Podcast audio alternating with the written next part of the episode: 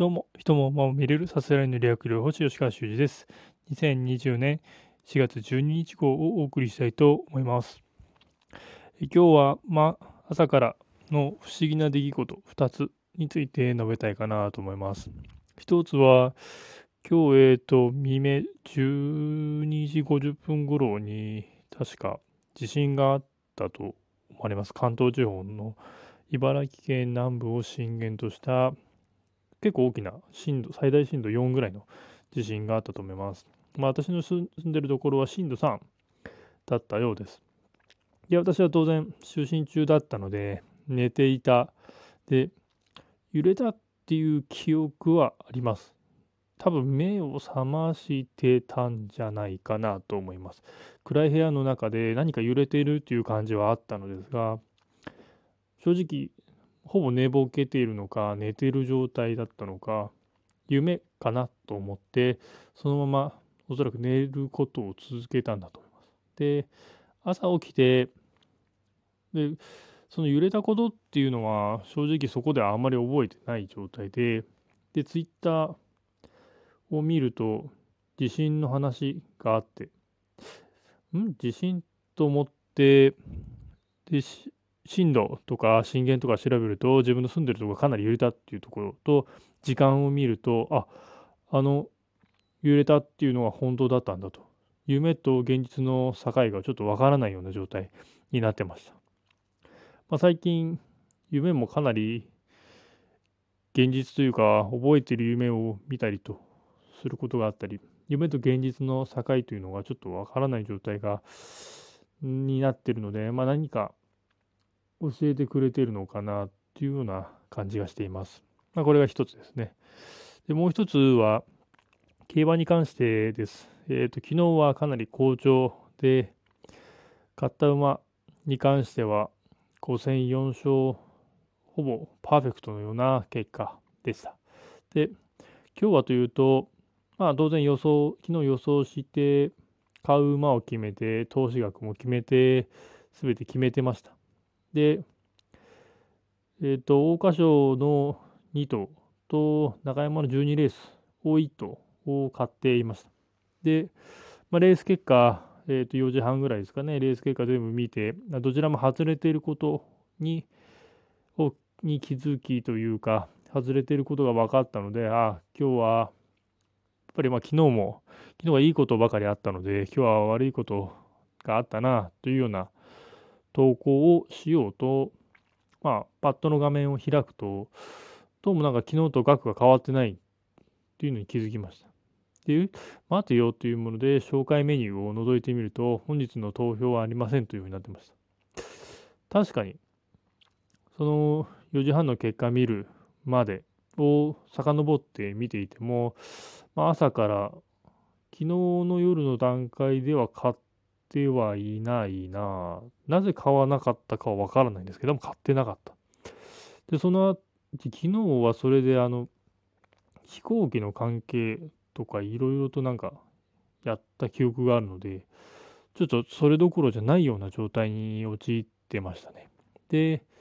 で次の日、今日ですね、今日はまあその地震の話もあったり、で、朝はまあ普通に7時頃から活動してって、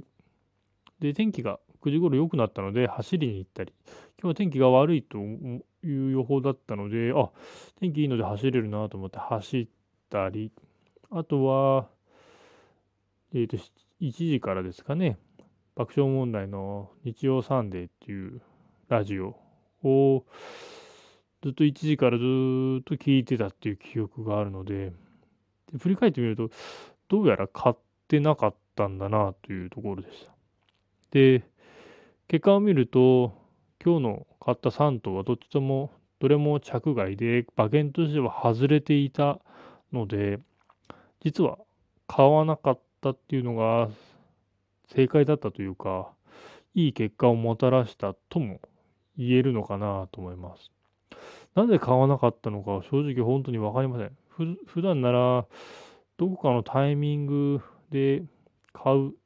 特に買い目に迷ってたわけではないので、なぜ買わなかったのかっていうのを、まあ今考えてもよくわからないし、まあ考えたところで答えは出ないんでしょうけど、どうも流れとして、昨日は買った馬がほぼパーフェクトから今日は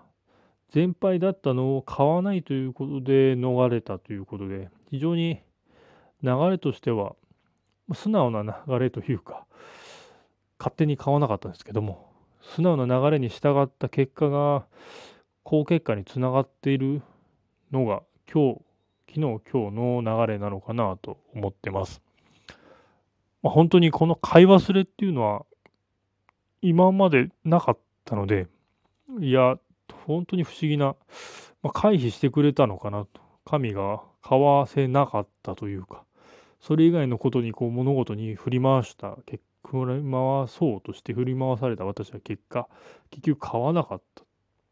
で結果は買わないのが正解だった。ということで。で本当に負け本当は今日買っていれば昨日の勝ち分を吐き出して完全な負けの競馬だったのが今日買わなかった。ということで昨日の分で勝ちとなりました。で回収率自体も上がってきているのでかなり買わなかったことはプラスだったと。いういや本当に不思議な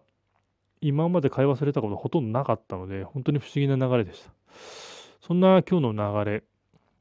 まあ何を物語ってるのかは解釈力によっていろいろとあるんだと思うんですけども私としてはまあ素直に行動した結果が良かったのかなと。直感に従ったわけではないんですけどもそういうふうに意識がいい方いい方に流れてるのかなと思ってますんで、まあ、このままの調子とは当然いかないと思うんですね。世の中波でできているので良かったり悪かったりとはするとは思うので、まあ、どっかでまた悪いことがあったとしてもまあすぐいい方に転じるかなという軽い気持ちでまた来週1週間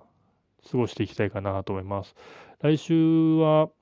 4月の15日からえっと、北海道競馬が始まります。一番早い2歳戦、新馬戦が始まりますね。まあ、今回はスーパーフレッシュという感じじゃなくて、普通のフレッシュが一応15日に組まれているというのが、えっ、と、今ネットで調べた情報ではあります。まあ、スーパーフレッシュじゃないので、旧車の一番馬というのは出てこないかもしれませんけども、やはり、北海道競馬の2歳馬というのはレベルは高いので注目とあとその日の3歳限定戦でもかなり高メンバーが揃ったレースがありますのでそちらも注目ということで競馬も週末並びに水曜日今週の水曜日ですねもう目が離せないかなと思ってます。今日は